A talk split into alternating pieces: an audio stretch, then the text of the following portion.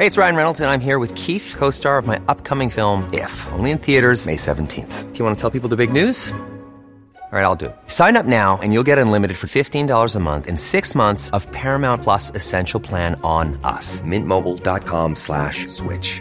Upfront payment of $45 equivalent to $15 per month. Unlimited over 40 gigabytes per month. Face lower speeds. Videos at 480p. Active Mint customers by 531.24 get six months of Paramount Plus Essential Plan. Auto renews after six months. Offer ends May 31st, 2024. Separate Paramount Plus registration required. Terms and conditions apply if rated PG.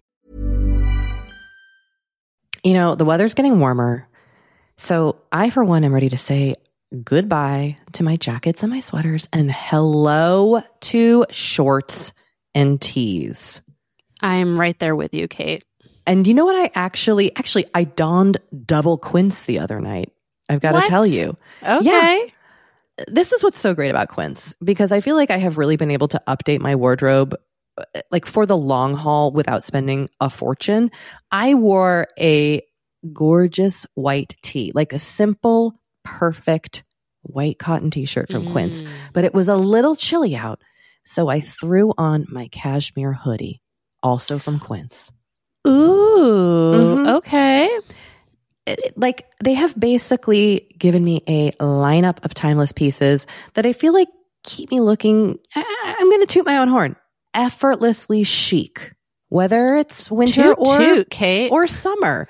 They've got premium European linen dresses, blouses, and shorts from $30. You got washable silk tops, really stunning 14 karat gold jewelry, and so much more. Like, truly, uh, the list goes on and on. And the best part is that Quince items are priced 50 to 80% less than similar brands. By partnering directly with top factories, Quince cuts out the cost of the middleman and passes the savings on to us. And they only work with factories that use safe, ethical, and responsible manufacturing practices and premium fabrics and finishes, something that's very important to us. So, look, if you're going on a trip, if you just need to update your summer wardrobe, get warm weather ready with Quince. Go to quince.com slash forever 35 for free shipping on your order and 365 day returns. That's Q-U-I-N-C-E dot com slash forever 35 to get free shipping and 365 day returns. Quince.com slash forever 35.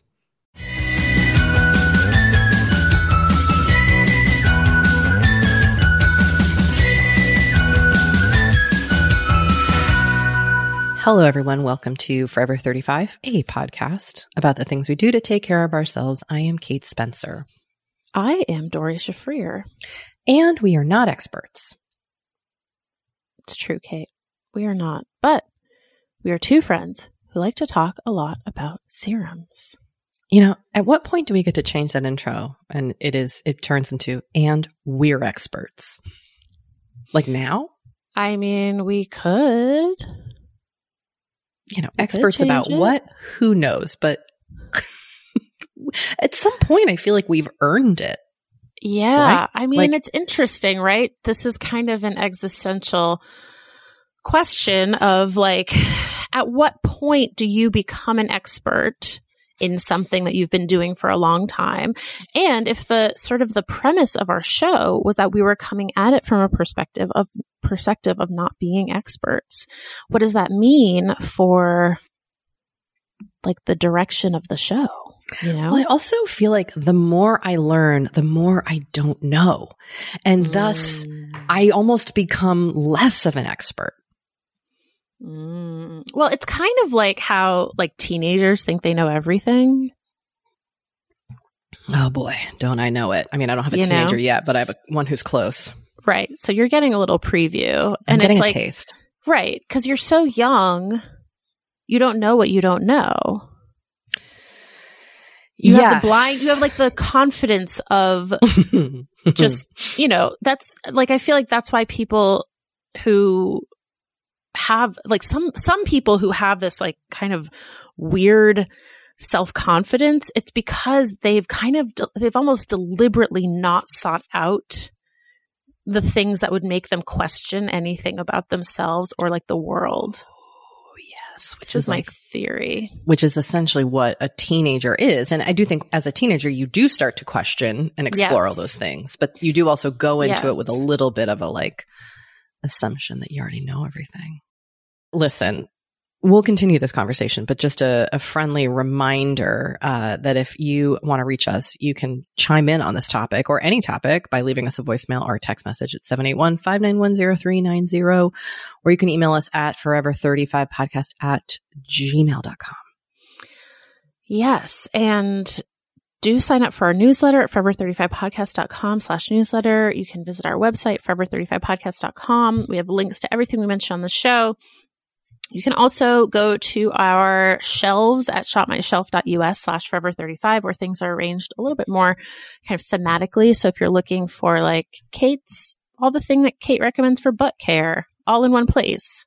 It's all there. Always bringing it back to the butt. I mean, it just always goes back to the butt. Um, we're also on Instagram at Forever35 Podcast, and we do have a Facebook group um, that is not run by us, but is we're there. We're there. Uh, the password is, we do chime in. The password there is serums. Kate, mm. now that we've gotten all that out of the way and had a side conversation about, about something, about something, you have some, you have some big news. Doree, yesterday I went and I saw my hand surgeon and I got an x I got my x-rays done again and showed him the progress I've made with my hand, and he officially released me into the wild. He said, I don't need to see you again. Goodbye. Wow. Don't, he said, don't take up skateboarding or go rollerblading. And I said, I also won't roller skate. And he said, good call. And then we literally fist bumped and I oh went on my merry way. I know, and I fist bumped with my broken hand to prove oh. that I could make a fist. Oh anyway, oh yeah. So it's it took 10 months, two surgeries, lots of physical therapy. But my hand is now in a place where I can just do all the strengthening and take care of it at home. It's not it's not 100% better, but it is in a place where like I don't need to be going to physical therapy twice a week. Oh my gosh, this is huge. Honestly, it is because I felt pretty low in May when I had to get the second surgery. Even though it was like the right step, there is just something where it's like, oh my gosh, this feels like it's never going to end. And yeah. even though my hand isn't like, I still have a long way to go in terms of strength and mobility. It's it's so much better than it was before my second surgery. I can actually kind of grip things. Like before, I would grip my steering wheel and my pinky wouldn't, my, and my index finger or my pointer. Wait, the ring. That's it they basically wouldn't work. They were just kind of floating. So it is oh exciting oh to gosh. have much. Yeah. So that was exciting. You know, that felt good. That felt like one thing checked off my, the to do list of my body.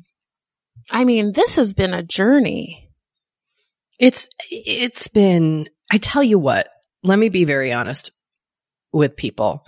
I love like folks in their 40s and 50s who are like, I've always wanted to skateboard and here I am doing it. Like, I love it and I wish I could, but this has been a true lesson in just what can happen to our bodies and how it takes a little bit longer to heal these days than it maybe would really, have if I was 12. You're really making me so I don't know if I ever told you this.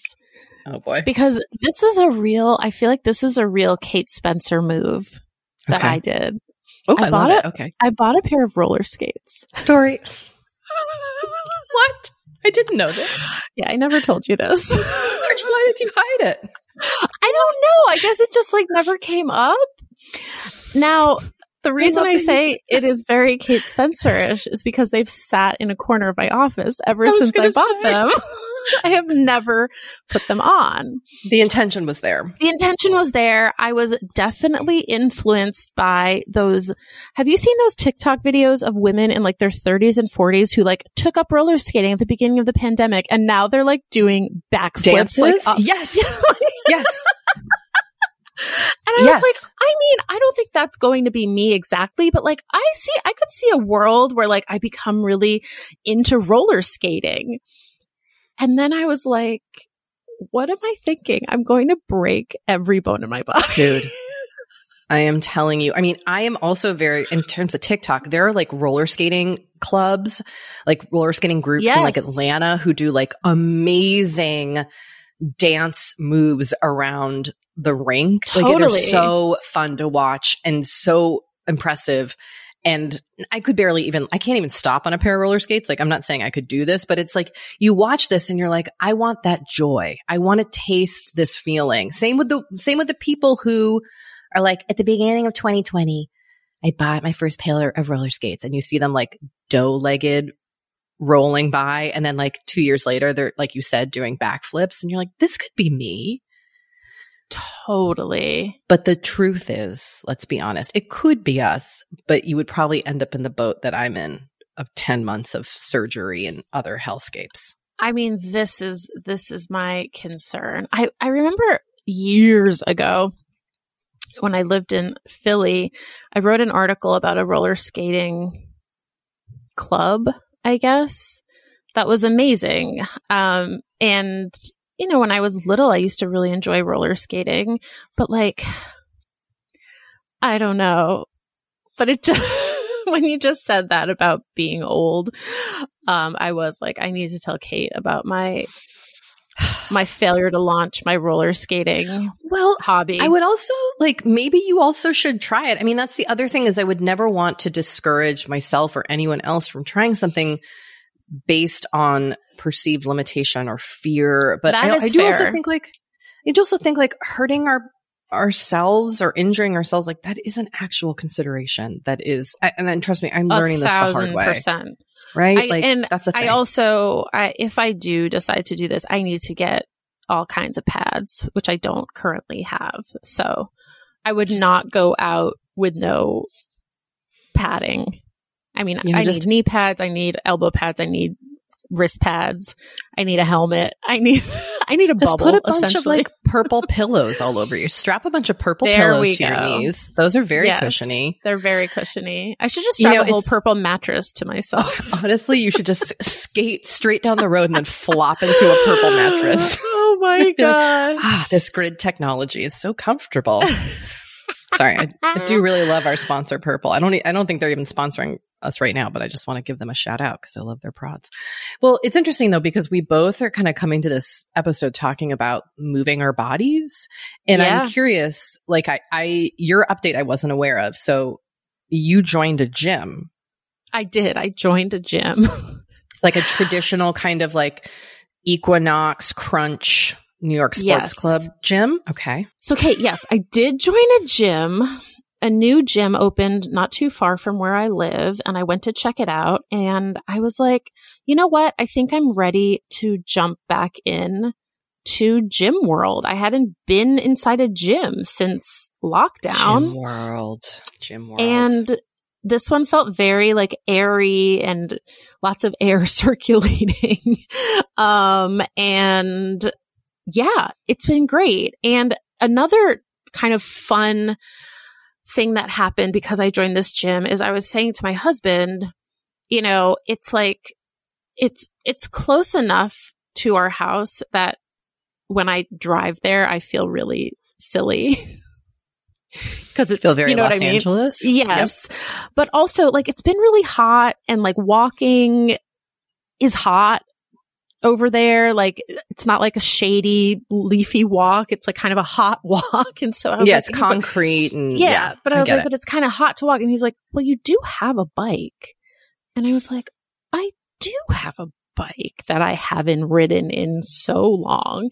And he very kindly like tuned it up for me. Oh, He filled the air in my tires. He like oiled it. He made sure the chain was like all lubed up and the brakes worked and all the stuff. And I was like, oh my gosh, of course. This is like the perfect solution. A bike.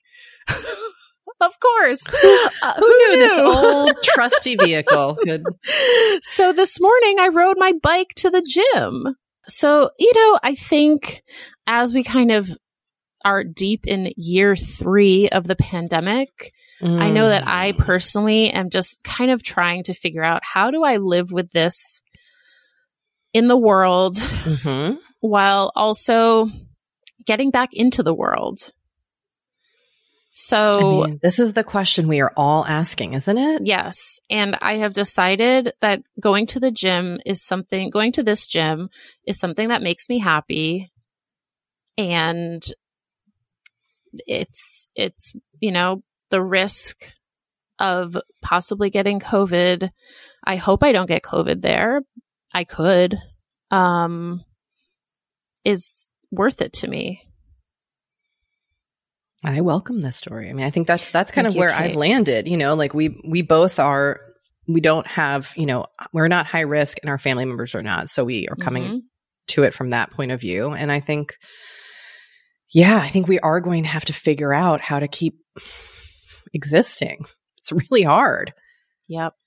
you know. But I'm I support this. I think this is fantastic. Also, there's something I think I have. uh, Maybe I don't know if you feel this way, but I have really missed just being around people. And it's not even that I miss like being around friends, which I do, but it's also the feeling of just like being out in the world amongst others.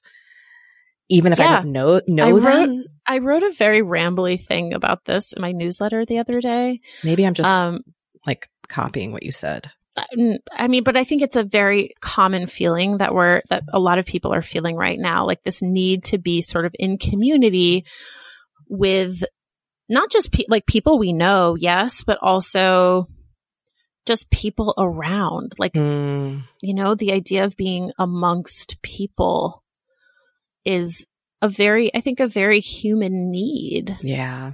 Yeah, it really Um, is.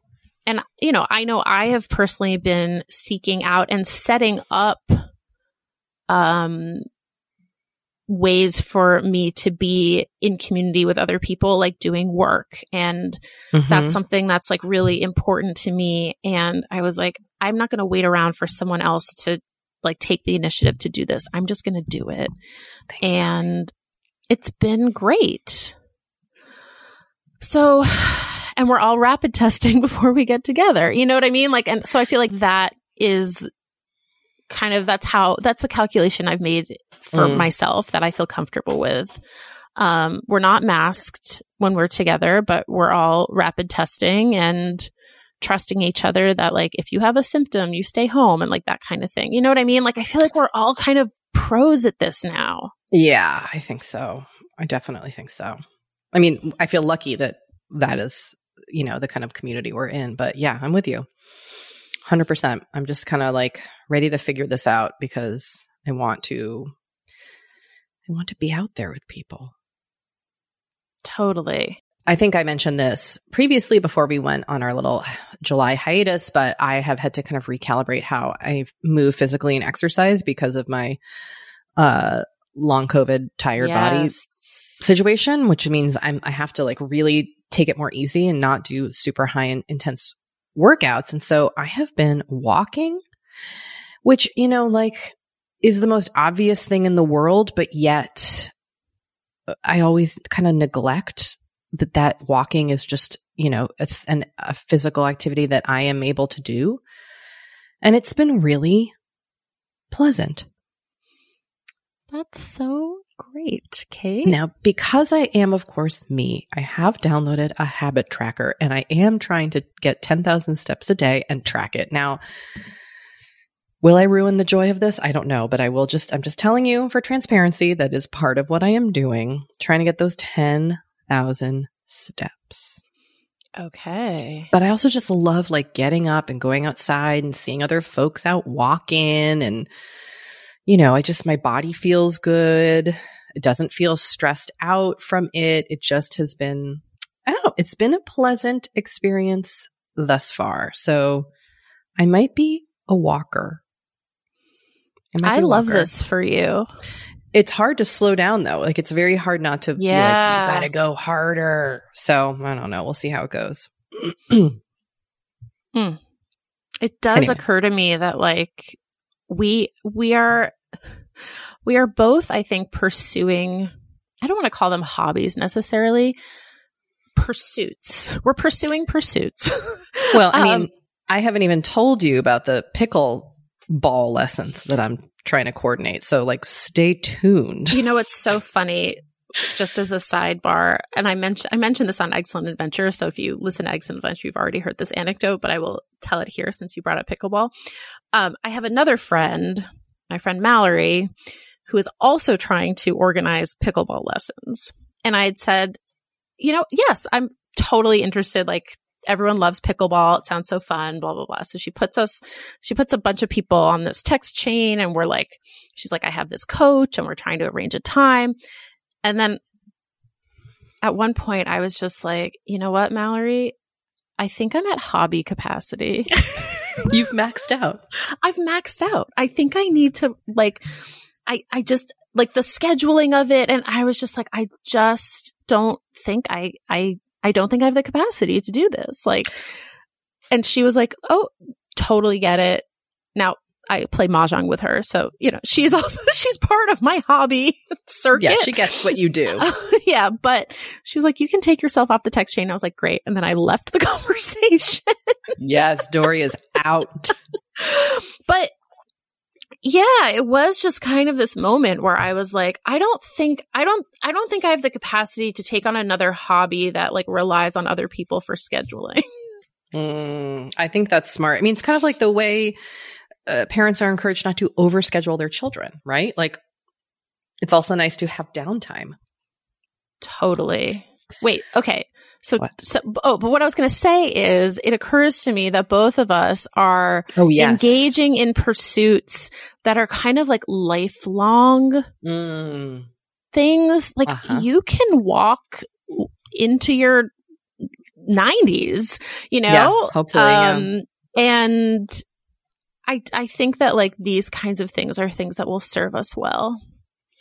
Well, it is. I, I think you make a good point and i have kind of been trying to think about like what can i do longer term like not to mm. circle back to the roller skating which of course i hope people can roller skate forever but for me that just signals trip to the emergency room and so i'm kind of like how do i slow this down and i don't know do stuff that's maybe a bit more sustainable for my body my personal individual body okay nobody else's mine oh wow we have really we've really run the gamut and we haven't even gotten to some exciting news and our guest. So I'm just going to hand the mic to you, Doree, because I we've got stuff to share.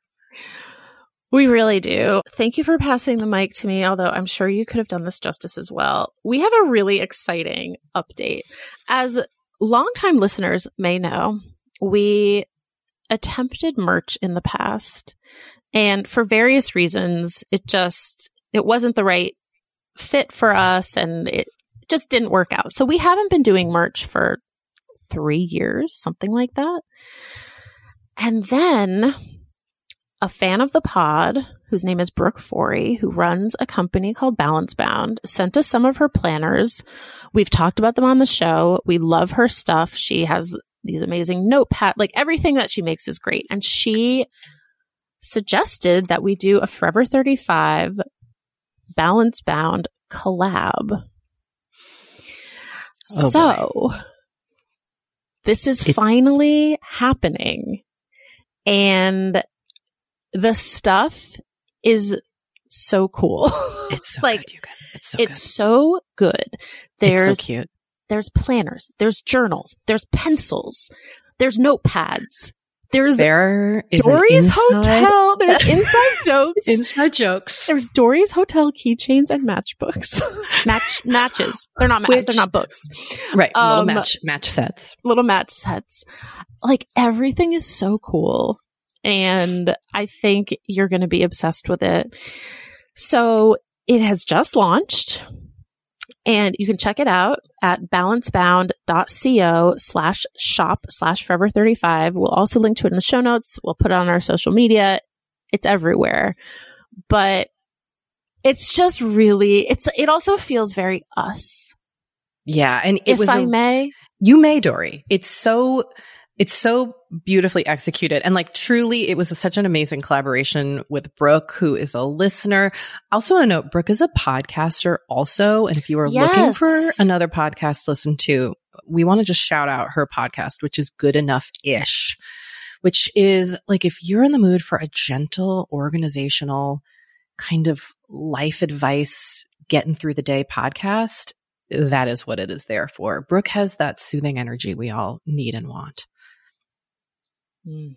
And let me tell you, she's also incredibly creative because the merch is great. It's really adorable. It's I'm obsessed really with it. it's really cool. Yeah, it's great. We're we're we're excited about it, to say the least.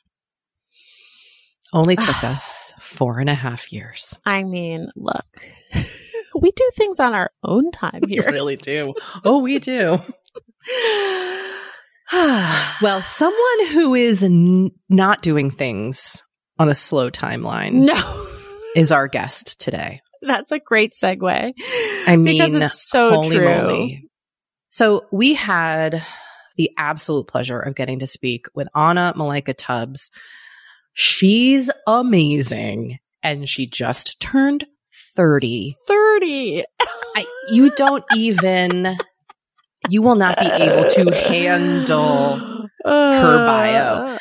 uh she's just i mean we just our conversation with her like this might end up being a long episode because it was so interesting and i felt like we could have gone for a hundred days like i, I, just know. Same. there were so many topics i wanted to cover so anna is a new york times best-selling author She's published articles on topics ranging from celebrating motherhood to addressing the forced sterilization of Black women, as well as the importance of feminism, intersectionality, and inclusivity. Um, her book is incredible. I listened to the audiobook. It's called The Three Mothers. And she's just like a knowledgeable, brilliant human. So I'm sorry, Mm. let me take this again. Her her book, which is her first book, is called The Three Mothers: How the Mothers of Martin Luther King Jr., Malcolm X, and James Baldwin Shaped a Nation. It's a New York Times bestseller, received critical acclaim. It was featured in places like Oprah Daily, USA Today. And I had the pleasure of listening to the audiobook, which she narrates, and it's just it's just fantastic. I learned so much. Um, it's just an amazing book. She's working on a second book, which we talk about. And she's just incredibly inspiring and fun to talk to.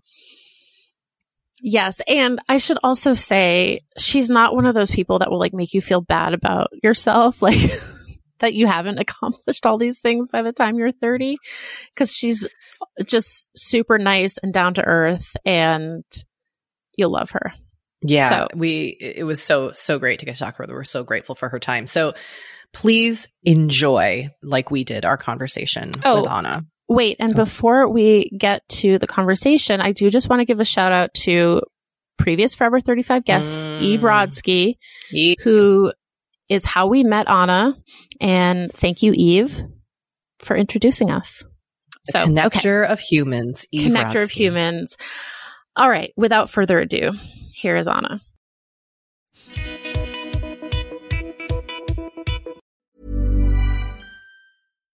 Here's a cool fact a crocodile can't stick out its tongue. Another cool fact you can get short term health insurance for a month or just under a year in some states. United Healthcare short term insurance plans are designed for people who are between jobs, coming off their parents' plan, or turning a side hustle into a full time gig.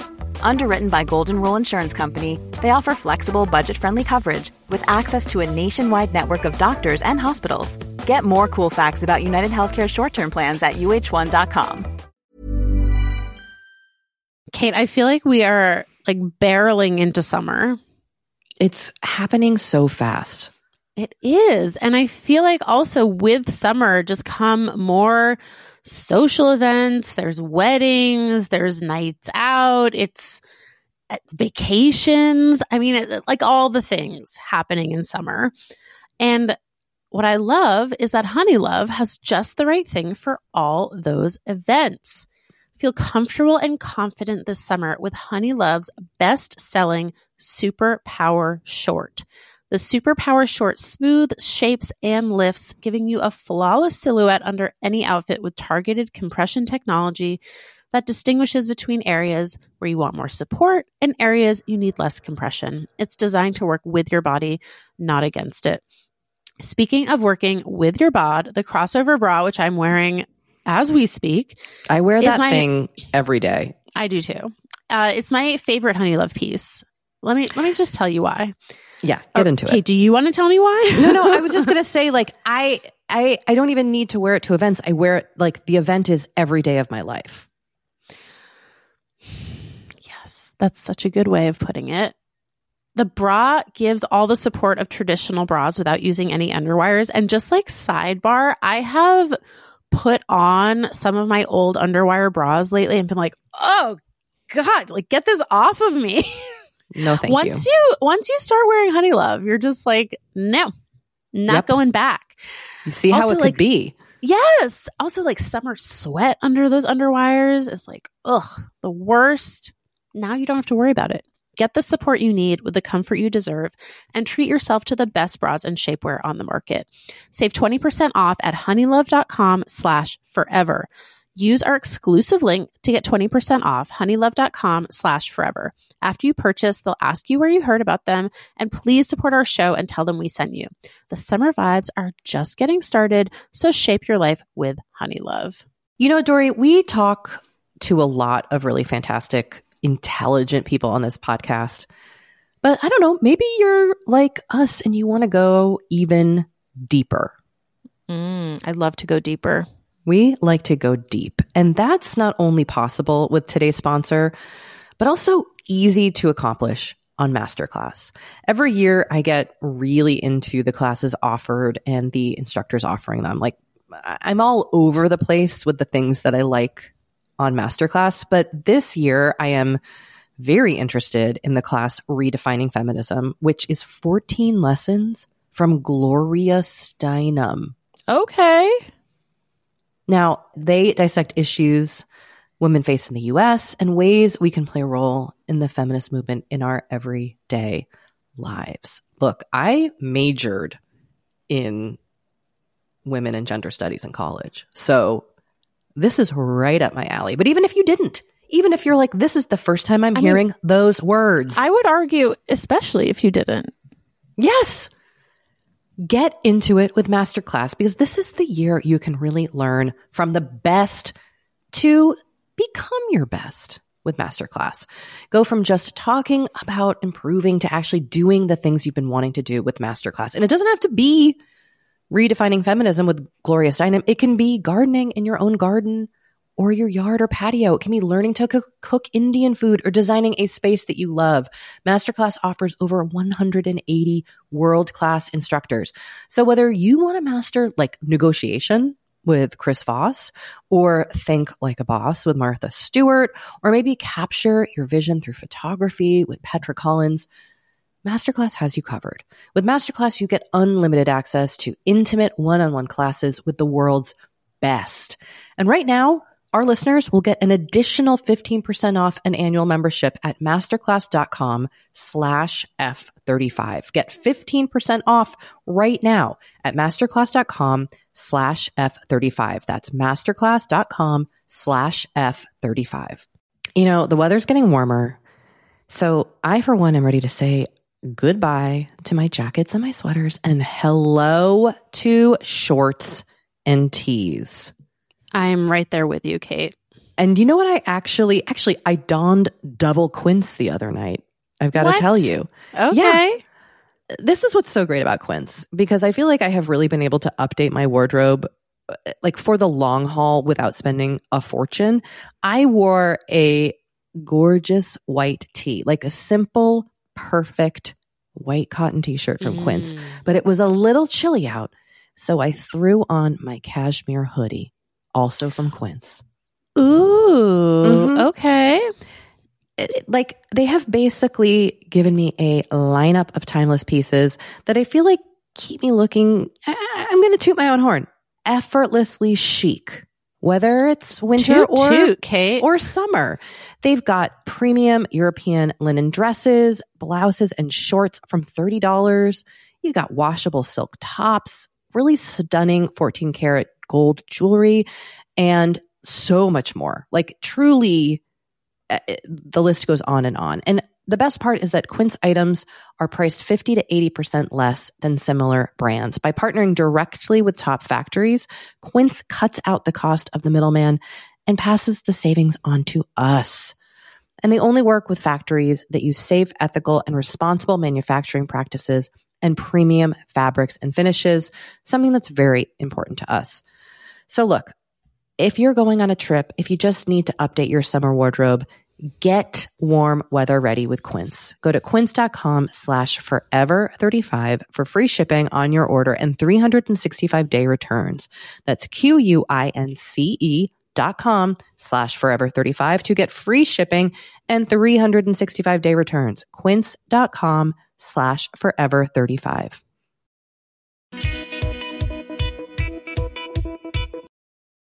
Anna, we're so glad to have you on Forever 35. Thank you for joining us today. We can't wait to dig in with you. Thank you for having me. I'm excited to be here. So, to kick things off, we always love to ask our guests about a self care practice that they have in their own life. And this can truly be anything. It's really a reflection of what self care is to you and to our other guests. So, sorry for putting you on the spot, but we would love to hear about something that you do that provides you with a sense of self care. Mm, I love that question. Um, there are a couple things. One is going to bed at the same time every night. Trying to. Mm-hmm. um, so that's been the thing recently. You know, I have two kids under three, um, and I realized I can't be the best parent I can I could be if I'm not going to sleep um, and I'm not taking care of that time and really setting boundaries around it because my husband doesn't agree that we like need to go to sleep at a certain time and I'm no we need to and if you're not going to the door is getting locked because I am going to go to bed.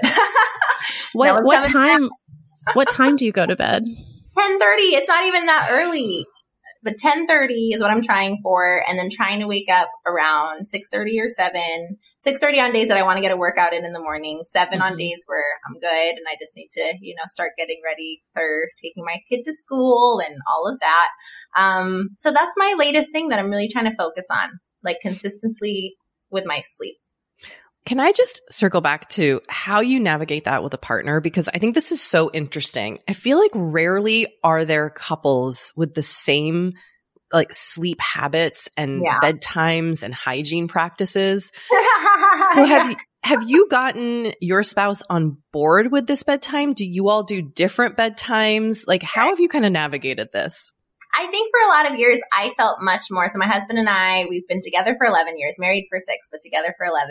And I always used to think the priority was that we go to bed at the same time and together. You know, that was the most important thing. And so I was really, I would emphasize that. And I started going to bed later so that we could go to bed at the same time. It was a whole thing. And then I realized this is not working for me. I like my sleep we are completely different in this. And I actually think he needs more sleep too. But until he comes to that conclusion, I need to take care of myself and prioritize just going to bed over mm. us going to bed together. Uh, so it's it's it's hard to navigate, mainly if he decides now's when I'm going to brush my teeth, now's when I'm coming in the room at 10:30, even though Anna told me she's going to bed at 10:30. So it's been a, a, little bit of a contentious thing actually. Um, but it's something that, you know, my counselor, my therapist has said, you can set that boundary and you can tell him this is when I'm going to bed. And if that hasn't really been respected, like you gotta lock the door. Like sometimes partners need a moment of like, oh, what? Oh, this was a real rule. mm. I understand now. Let's do this differently. So it's new for me, but I'm trying to be better about it, especially since having kids. You know, I think that kids will teach you very quickly that your energy is not limitless. You only have so much energy to give. And in order to be the best parent, especially because we want to be gentle parents, how can I expect myself to be patient on little sleep? And I don't want to feel guilty because I had a reaction towards my toddler. You know, toddler times can be dark sometimes um, when I really just needed to sleep. So it all kept coming back to rest is key and mom feeling her best is key. And that's where it all kind of needs to be.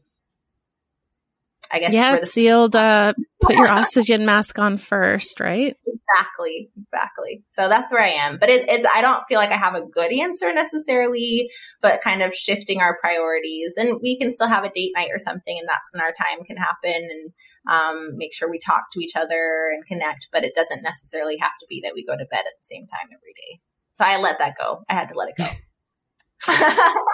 well, it's funny too. Like I feel like often what we've seen when um, couples are modeled in pop culture is like they're in there brushing their teeth at the same time. You know, just like in these kind of stupid, you know, fictional portrayals, that's often how it is. They're going to bed at the exact same time. And that's definitely yeah. not how it is at, in my house. Um, I'm yeah. in bed earlier and, and my husband's also the one who's coming in at like midnight and like clomping around and brushing his teeth. It's like, mm. yeah. Well, I read a whole article actually about this that some couples are even sleeping in like separate rooms if they have to so that one can get better sleep. But I have I'm a really light sleeper. And especially since my kids were born, I became even more of a light sleeper because, you know, you're always thinking, oh, does someone need me? What was that sound? I need to go, you know, and it's not something that really happened for my husband. And so he was of the mindset of like, you can't control the whole situation just because you have to sleep. And I say, mm. actually, I can and I will because in order for this family to do well, I'm going to need to sleep. So I'm doing a favor not only to myself, but to all of us. And we'll all experience the the results as, if we can. yeah, and, and the benefits, right, of you getting rest. Who knew I could talk so much about that? Great, great oh, first question. we could, we could, we could probably devote an entire hour just to your 10:30 p.m. Seriously. bedtime. Like we, yeah. could, I mean, this this has been an ongoing theme for us, like sleep hygiene, bedtime routines. At various times, Kate and I have both kind of taken this on as a personal project um, to varying degrees of success. I have I have uh, like a I have a sleep disorder. I have night terrors, mm-hmm. so mm, I've had to be like really mindful about sleep, and sometimes I do better at that, and sometimes I don't. Yeah. But the going to bed at the same time every night is one of those things that when you have a sleep disorder, they tell you is like so important just mm. to have that regularity. So whether or not you have a sleep disorder, I think it's like, it's so beneficial. So yeah. Glad to hear you say that. And I think we talk about it with kids all the time. Totally. You know, important to their routine, but yes. we don't do that for ourselves. And once we do do that for ourselves, we actually can see that it's beneficial for everybody. So. Well, I have Love another it. I have another kind of adjacent question before we dig into um, your work. I saw that you recently turned 30. Yes. So happy first birthday. of all, happy birthday. I just also want to honor that you are a fellow cancer. And I feel like that's very important. Yes. The energy. Yes. Yeah. The energy of this conversation can be very cancerian. I am a Taurus. Okay. I don't know a lot about Tauruses. Yeah. Tauri. I'm a July 10th. Yes. I am a, I just had my birthday as well a happy birthday. Thank you. Same to you. Um, well, it, it led me to kind of wonder, and I had read, I think you posted about it on Instagram, but how, how does one, how does this new, you know, this feeling of entering this kind of new decade of age feel for you?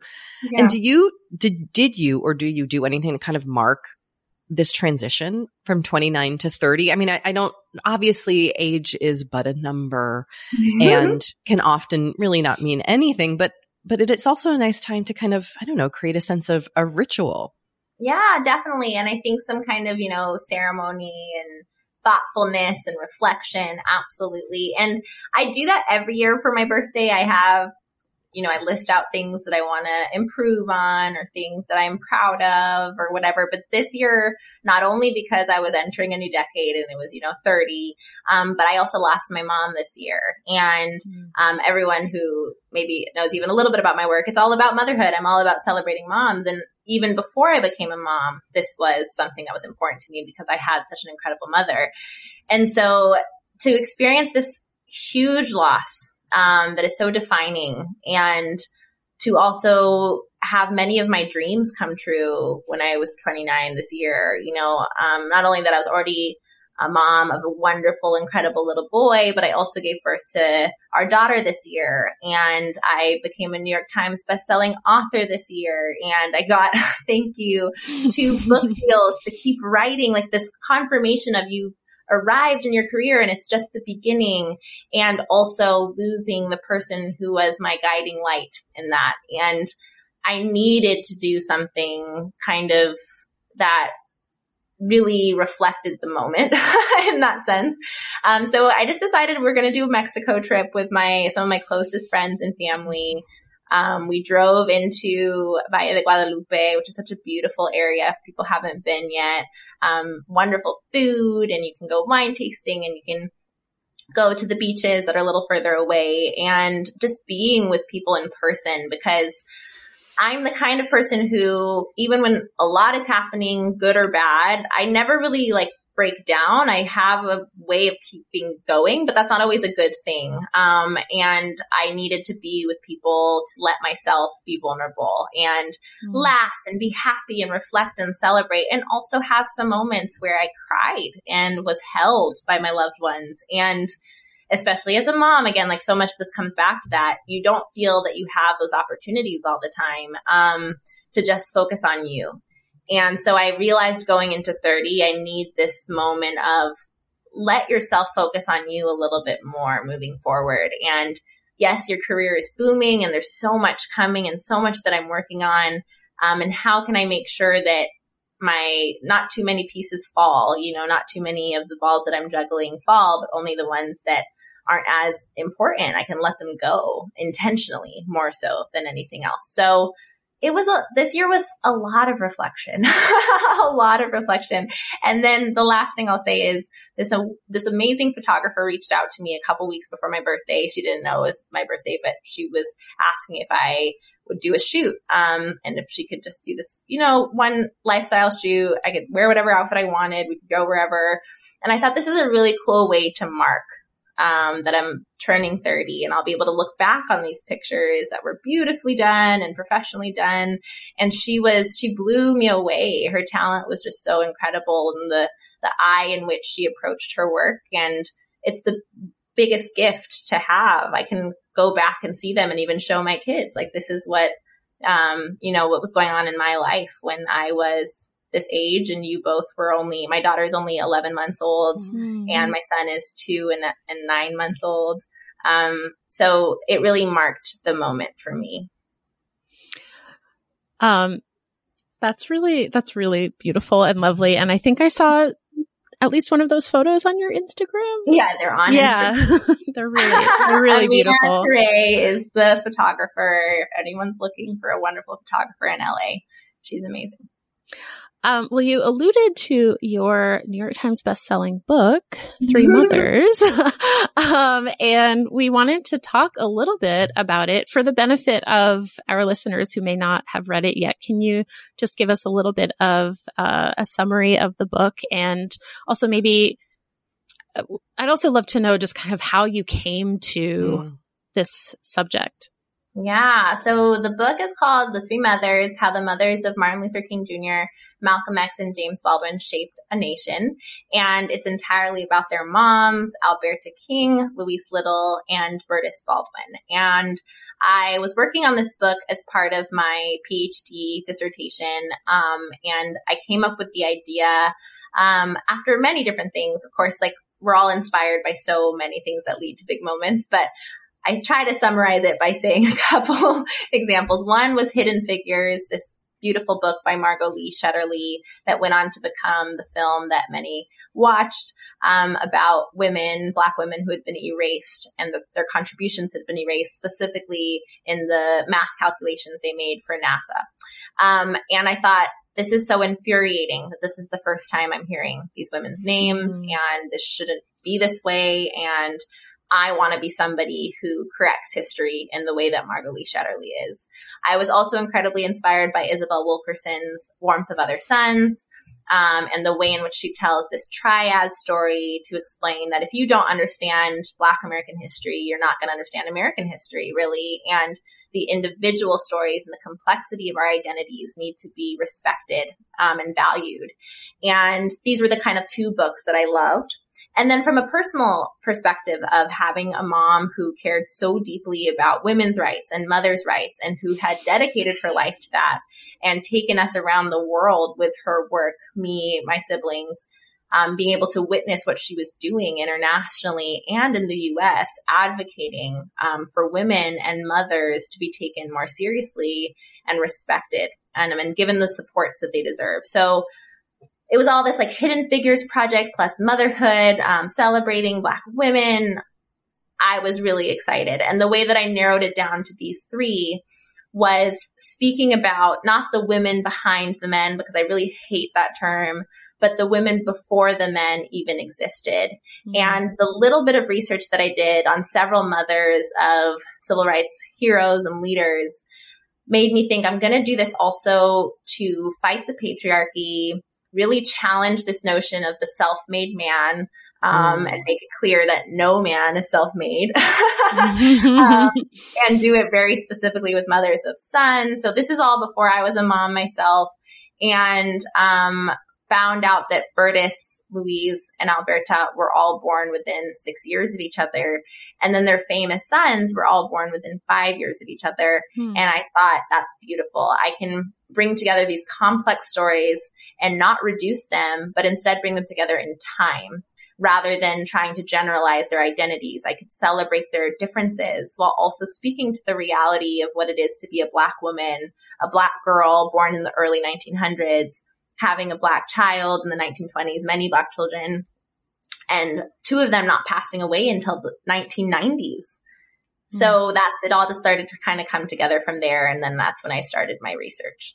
I have lots of questions just as I'm in the the process of listening. I mean, one thing that I I have really been kind of struck by and reflecting on as I've been listening to the book is this idea of both generational trauma, but yeah. also generational strength and what yeah. is what is passed on.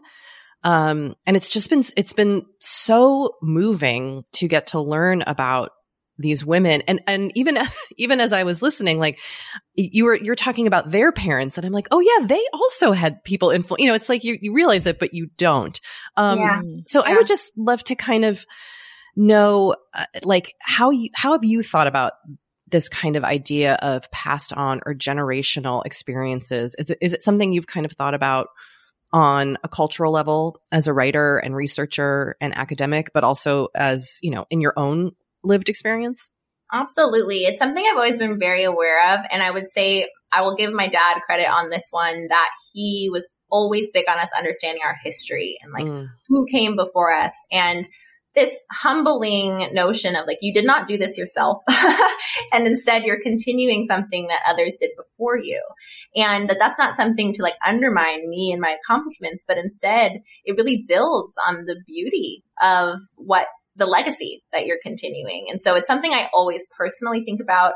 I'm very big on origin stories. Any of my friends, you can ask them and I know more about their grandparents and parents than most of their friends do because that's usually where my questions go towards. You know, tell me your mom's story, tell me your dad's story, tell me um, your parents' story, your grandparents. It just is so interesting the depth that you can reach in a relationship when you go further in time and see all of the ways in which that person is being influenced. And they might not even notice it until they start yeah. talking about it. And I say, mm-hmm isn't that cool that now you do this thing when your grandparent was, you know, dreaming of this years and years ago? So, um, I love making those connections. And I think it's really important, even when we're thinking about, you know, national leaders, politics, um, policy. What is it all built on? Um, and my next book actually is exploring this, like the system of American patriarchy and the way in which right now we're speaking about all these symptoms of American patriarchy as if they're separate of each other rather mm-hmm. than being built on the thing that's been in place since the founding fathers signed the Declaration of Independence. We always have to go back. And that sounds cliche, but that is the way you see how we're supposed to move forward. Um, without that, without an accurate assessment of our history, um, accepting historical amnesia, for instance, we're not able to fix anything. And that's on purpose. So erasure is a very strategic thing. And we all have to do our part to fight that. I mean, this is jumping ahead a little bit, but can we can we hear a little bit about your next book and how it has been going working on it? Absolutely. I started writing this one and I had the idea for it because on my book tour for the three mothers, I was really privileged to be able to speak to so many audiences because it was all virtual. um, so I spoke to more people than I was originally imagining. And in every single conversation, people would ask me, how did Alberta Berdis and Louise get a erased? Like once you read mm. the hmm. book or hear the book, you feel so shocked. I mean, I didn't, but a lot of people feel shocked. And it's this moment of obviously these women were so influential on their sons' lives, but why didn't we know that? How, how, how did this happen? And so I really struggle with this question because I sit there thinking, this is a really simple answer and it's also complex, but the simple thing is something we call patriarchy and the way it intersects with racism, um, out of, with many other things that it intersects with makes it so that the further someone is from being a white cisgendered straight able-bodied man the less likely we are to value your life. Um, not only while you're alive, but even more so posthumously, we're going to erase your contributions. We're going to make it seem like you were not needed at all. Um, and so when we're looking at black mothers, um, and we're talking about famous sons, it doesn't fit the American patriarchal notion that moms were influencing them and that these sons were following in their mom's footsteps for their careers. I'm not only talking about the life that they were beautifully given, but their careers, the strategies that they became famous for, they are learning from their mothers. And what does that do to change our entire understanding of American patriarchy? So this is what happened. And I was talking to my editor about it. And I was like, I want to write a book that brings it very clear to our minds and very um, to the forefront of our minds that we are all still being controlled by a system of American patriarchy. And it looks, it seems almost invisible because it's become so ingrained in our lives. And then we have moments of shock and awe. For instance, like when Roe v. Wade was overturned, people were shocked. That really shouldn't be shocking because the Supreme Court is filled with people who believe in American patriarchy. And we shouldn't say, oh, this could never happen in the US. Actually, the US was designed for that to happen. so we need a book that people can go to where they understand that all of the different tentacles of American patriarchy are operating in these different ways. But until we bring our fight together, we're not going to be able to destroy that common enemy. And of course, it comes back to devaluing the feminine notions of community and thinking about interconnectedness in societies. And instead, we're valuing the masculine individualism, which is tearing us apart. We saw this during COVID. We didn't have a collective response. We had an individual one in the US. So there's something very unique about how patriarchy operates in this country. And coming from my perspective of moving all over the place, mm. I've seen this. Um, so that's the concept. it's a big one. I was going to really say when I when I when I read about it, I was like, "Oh my gosh, like where like where do you even start? This is just such a huge topic. Yeah. So I'm so looking forward to your book because I feel like you're so good at kind of distilling these like very big concepts um, that do affect our lives in major ways, but are so hard to kind of articulate. And you're so good at just distilling all of this. So I'm really, really looking forward to your to your book. But and I am curious, like, what is your sort of way in here mm-hmm. to this book? Yeah. So definitely starting with thinking about um, the research that I did for these three women and it's kind of the problem has been like turned on its head because with them, I was one of the first people to study them. So I'm uncovering every detail about them. I'm like traveling the country, trying to meet family members, trying to go through archives, calling local historians, finding census data, all of these things to put this book together. Um, there's so little out there and I have to uncover it. This book, the new book, which we're titling Erased, which is both the nod to Alberta Berdis and Louise being erased, but also the system of American patriarchy being erased. And I'm going to make it very obvious so that you can't deny it and you just can put your hands on it and take it apart in a very simple way. Um, this is the, the opposite. There's so much I could say about American patriarchy. So I now just need to find the most salient examples. And my goal has always been, um, I wanted to do my academic work. I wanted to get my PhD, but not because I wanted to become a professor right away. I could see that down the line. More so because I wanted to be able to take these, these concepts that seem complicated, like you said, and make them very simple because it really is quite simple even if it's complex in its scale, when we can understand the core idea, there's so much that we can do and bringing people to that understanding and getting people to see that they align actually in that understanding then we can tackle some of the things that seem more complex because of all the different ways in which they're affecting us. Um, so my way in is really that kind of breaking it down, making it simple, um, modeling it similarly to the three mothers where you're having people that you can hold mm-hmm. on to mm-hmm. that are walking you through some of these stories. I am vulnerable in the three mothers and I will be in this book as well. I'll share some of my own examples that people can hold on to and hopefully my readers will feel like they can be vulnerable. Um, but really applying it from this storytelling perspective. And I write novels as well. I also write fiction and am shopping a fiction now as well. Oh my but gosh. my writing also takes on this like creative lens where I think people feel like you're hearing something that can be hard to hear, but you're understanding it. And that's my passion really. Um, yes, I have a PhD. Yes, I understand it, but I don't participate in the jargon. That's just not my thing. And I'm not saying that no one should. We definitely need that, but right. I don't perform on purpose. So I try to sound, and it's not even to make it sound like layman's term, like that, even that is a really exclusive thing to say. It's more so, I just refuse to perform. mm-hmm. I would rather people understand me.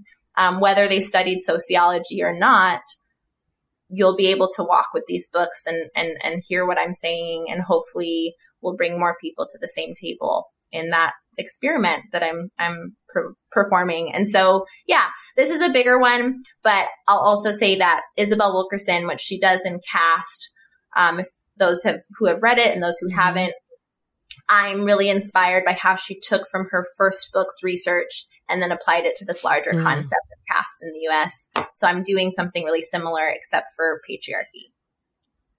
I can not wait to read it. I mean, truly, I can't wait. Thank you.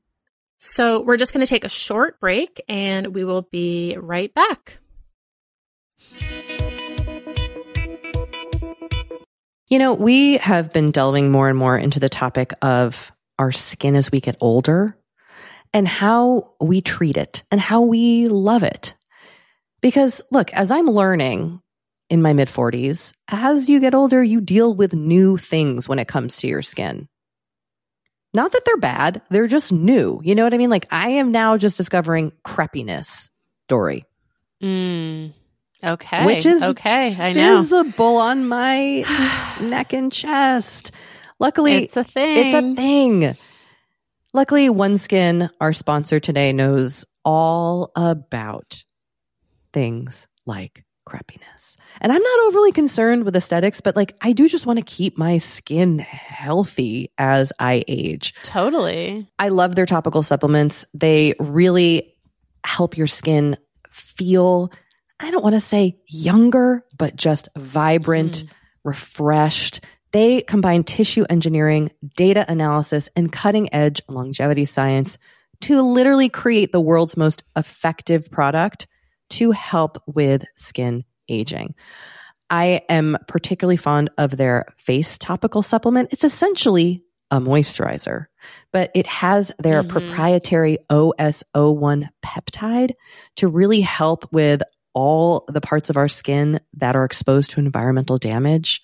You can use it on your face, your hands, your neck. I know here mm-hmm. where we live in Los Angeles, our hands, we're driving, that sun is coming at us at all times.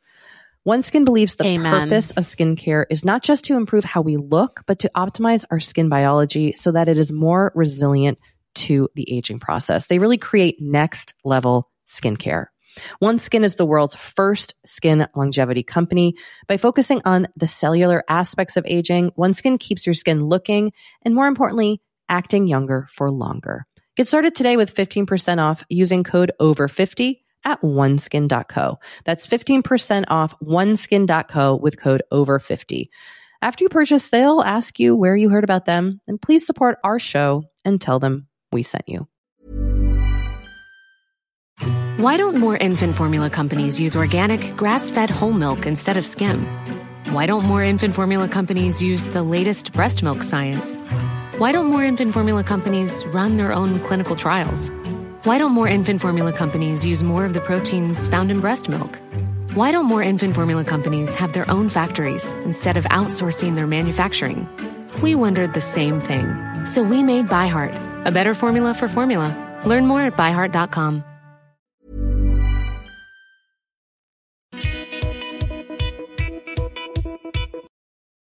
Okay, we're back. You touched on your experience in academia and I do think it's important to note that you do have your PhD. You've you've gone through this amazing academic experience. Do you have advice for listeners who are currently in the process of getting advanced degrees and moving through those institutions, which, as we all know, connect to patriarchy? Um, mm-hmm. And I, I'd be curious, especially for Black women who are in in those spaces. Yeah, absolutely. There's several things I could say about it. I mean, so much right. we're talking about. Another like, podcast. Yeah. yeah. yeah. We'll do this, the bedtime podcast episode and then the academia episode. exactly. But for this, I will say it is important to remember that these spaces were not built for us to thrive in. Um, mm. and especially for women, women of color, there were so many ways in which people were trying to exclude us from being within these systems. And so I find it really important to always remember why you personally are entering this program and what your goal is, because it can become very easy to feel like you're supposed to do something because everybody else is doing it or because that's how it's always been done or um, someone's telling you that you're not going to be able to do it the way you want to do it. Like I heard this so many times. I mean, we have to picture this. I am a black mm. woman who wants to write about black women and I'm at the University of Cambridge and it's very white. It's very traditional. I'm writing from the sense and this perspective of I'm only going to really use black women's voices in my analysis. I'm refusing to work with some of the classic, you know, sociologists that we're all supposed to quote or social scientists that everybody for no reason. I mean, it's like Marx and Weber and Durkheim. And I'm saying I'm not going to do that. I'm going to be quoting Patricia Hill Collins and Audre Lorde and Alicia Garza and mm. like contemporary writers even like that's what I'm going to do. and so how do you do that with still getting the degree? Um, there's a lot of strategies that I use. So one, knowing for myself, this is what I'm here to do, not being distracted by anything else. So I wasn't trying to publish in academic journals. I knew that. So even if everyone else is saying, we got to submit, we got to do this so that you can get the next job or whatever, I'm not going to do that. I need to remember that that's not my goal. And I am here to do something beyond the academy. So my work and my time is going to be dedicated to getting published in you know, the Times, um, or in Huffington Post or Blavity or wherever where I can meet people with my work right now. Um, and not feel like I'm failing in academia because I didn't decide to publish in an academic journal. Um, so that's like one example. The other is I needed to seek advocates um, at the schools where I was an undergrad and where I did my master's and where I did my PhD so I was fortunate to have women of color as my advisors, or if you're in the UK, as my supervisors, um, and really telling them from the beginning, we're going to need to be and working on this together that we need to be strategic with my committee. I need committee members who are going to understand what I'm trying to do. I'm not interested in being like academically hazed. I'm not going to sit across mm-hmm. the table from someone who is not going to get what I'm doing. That's a waste of my time. Um, so you just have to be really sure of yourself and shift when it's not making sense. I have a just kind of general question based on stuff you've written both in your book and elsewhere. Um, could we talk a little bit about the kind of cultural expectations for Black mothers and the things that get projected onto Black mothers, especially mm-hmm. those who have experienced like a very public trauma? Mm-hmm. Um, what is that about? Why does that happen? And how can we change that? Ooh, another podcast episode. yeah. but I will do my best. Um, there is so much to say about this, but one of the primary things that comes up in my work and speaking about Black motherhood in the US is that if you say to someone, you know, when you think about a black mother, what do you think about? many people will say something like, oh, a grieving mother or something mm. has happened to her children or she's working really hard and she's so strong because all of these barriers are put in her place and somehow she still persists. Like it's this very sense of like numbness to black women's pain. And I find it to be incredibly dehumanizing. Um, and that's not to say that we should not acknowledge the challenges that black women have continued to resist. Um, and it's not to say that we shouldn't, um, you know, in a way celebrate what black women have been able to do. Because um, obviously I'm all about that as well. But we are dehumanizing black women by removing the layers of complexity that cons- that our con- our experiences consist of. We are actually women who have continued to create life and have continued to find joy and have continued to center that not only for ourselves but for our descendants. We are women who have transformed the nation. When you look back through so many moments in American history, many of these changes happened because black women refused to accept the circumstance as it currently or as it was um, because they couldn't that circumstance was telling them that they were not human that their children were not mm-hmm. human and black women have said no we don't believe that and so we have to envision something beyond what's readily available and we have to make it true we have to march for that. We have to fight for that. We have to speak for that. We have to organize for that. Um, and so Black women have been such visionaries for our entire nation and in our entire world that we need to start seeing other people need to start seeing us in that way with the respect that we deserve. And yes, the balance of there are things we have gone through that need to shift so that more Black mothers don't go through this moving forward. Um, don't put that on the shoulders of Black women and say, but you're so strong. Mm. And like, Mm-hmm. We really admire you for that. Instead, say, this is a problem for our entire country and it's not okay that it has persisted for so long. What are policies that can change? And Black women are there and readily saying, here are ways in which we can shift the whole system. I don't want to do this anymore. I don't want to fear for my life or my children's life in the same way that the women I studied through the 1900s feared for their children's lives. It's not okay. So we need to continue to shift and we need more people to join us in that shift mm. so that it can happen faster. We're not waiting for that help. We're going to keep doing what we've been doing. However, the whole country will benefit if we start listening to Black women, which goes back to the book I'm writing. A lot of it will come back to this is what Black women have been saying all along. So now mm. let's start to to act accordingly. I think that also um, is applicable in talking about um, Roe v. Wade being overturned. Um, and just where do we go from here? Uh, and I just wanted to touch on that before we wrap up our conversation. Um, you know, it's such a uh, it's such a disheartening time right now, especially. Although, again, like you said, not one that should be a surprise for anybody.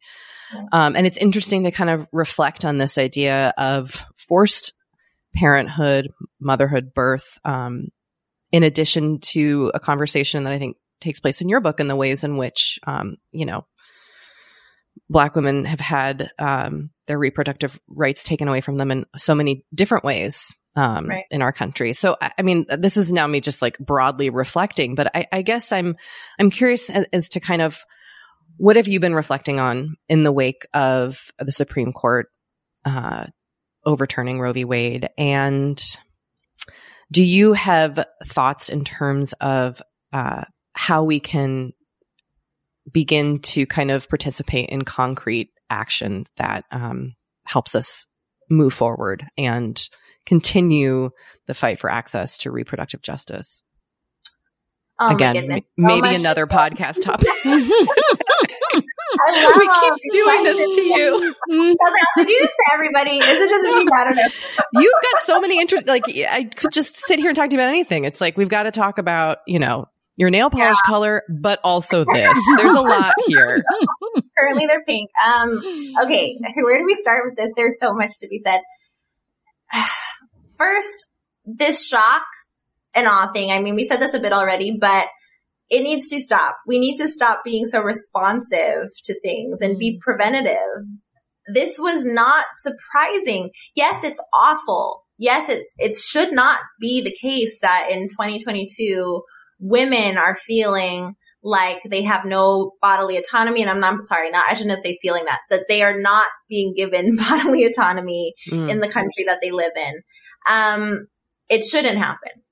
But if we keep voting for people who are then going to nominate people for the Supreme Court who believe what they believe, that's what's going to happen. And what's most frustrating is if we look at the numbers, and I'm not trying to vilify anyone, but the majority of white women voted for Donald Trump. I mean, vilify and then Donald away. Trump chooses people for his court. And then we wonder, like, so that is the most annoying thing for people like me who study this. Mm. Like, you had warning signs years before this because this is how our country works. It's all connected. So just stop with the shock and awe. Like, let's just stop that. It's, it's exhausting and I'm tired. I don't want the people, like the, the posts and, oh, how could this, this is how there's a clear line. It didn't just happen one day and then the next day. And when the leak happened, we're now going to get up in March. No, so we have the shock can go away if we start to understand how that is connected to other things. Mm-hmm. We can't choose, pick and choose when we care about women's rights. You have to care about all women's rights if you care about women's rights. That includes caring about a system that, let's say, doesn't you know, care about affordable childcare for everybody or quality childcare for everybody all of those, these things are connected. It's the same system that says that one person can go and pick up a gun and walk into wherever they want to. Like all of this is connected and you are not removed from it. And so even if it's not hurting you at the moment, you have to be involved now because otherwise more things are going to be taken away. If it doesn't serve the dominant group, I'm going to go from a bit of a sociological perspective here and you have power that's been shared with you, that's usually only temporarily. And then when whatever need is met by the dominant group, that power is going to be taken away from you. And this is an example of saying, you know, throughout history, many women have aligned themselves with their whiteness rather than with other people who are not in the dominant group and have chosen that and then are surprised when their temporary power has been taken away. Mm. So the only way for it to eventually happen so that the whole country is reorganized is that those of us who are not in the dominant group first choose to challenge it. And those who are in the dominant group choose to act differently. You don't have to keep power in your hands. You can exist in a system where things happen communally, where we understand the interconnectedness of our lives, where we care beyond the individual. That is the only way forward if we want to stop having moments where some people's rights are respected and some aren't. And they're not separate battles. It's the same fight. Um, and we have to care about our country as a collective. The last thing I'll say is I always speak about from a sociological perspective, the very first society is the family. And if our many societies, many societies that exist in the US, if they aren't thriving, they're going to have ripple effects for our larger society. And even if I don't live in your mini society, if yours isn't doing well, at some point mine is going to be impacted. So that's where the perspective of caring about somebody else's society and somebody else's community comes in. Mm-hmm. We are all going to suffer if we keep existing in a caste system that puts some above others. So I'll say also read Isabel Wilkerson's Caste. It will change your life. Well, for some of us, it's like, yeah, I knew. And like now I have the tool that I needed. And thank God because I don't have time to like talk about this all the time. mm-hmm. And for some, it'll be like, wow, I didn't think of it this way. And I didn't realize that the power I thought I was holding by aspiring to be dominant was temporary and could easily be taken from me. I have a lot more to say about that. but that's where I'm going to leave it. Hopefully that made some sense. yeah. I mean, I think one thing that you know, I've been thinking about a lot just in light of Roe v. Wade and the pandemic and just everything that's been going on is how much of an individualistic society we mm-hmm. are and how the power of community is so important. And I hope that we can kind of get back to those, making those connections and harnessing the power of community. Um, on a completely different note, this is the last thing we're going to ask you. This Promise. is totally full 180. But we do we do like to ask our guests about their skincare routines. Ooh, oh, mine is not doing great right now, but okay. um, so what do you have going on right now? And yeah. what products are you kind of loving, etc.?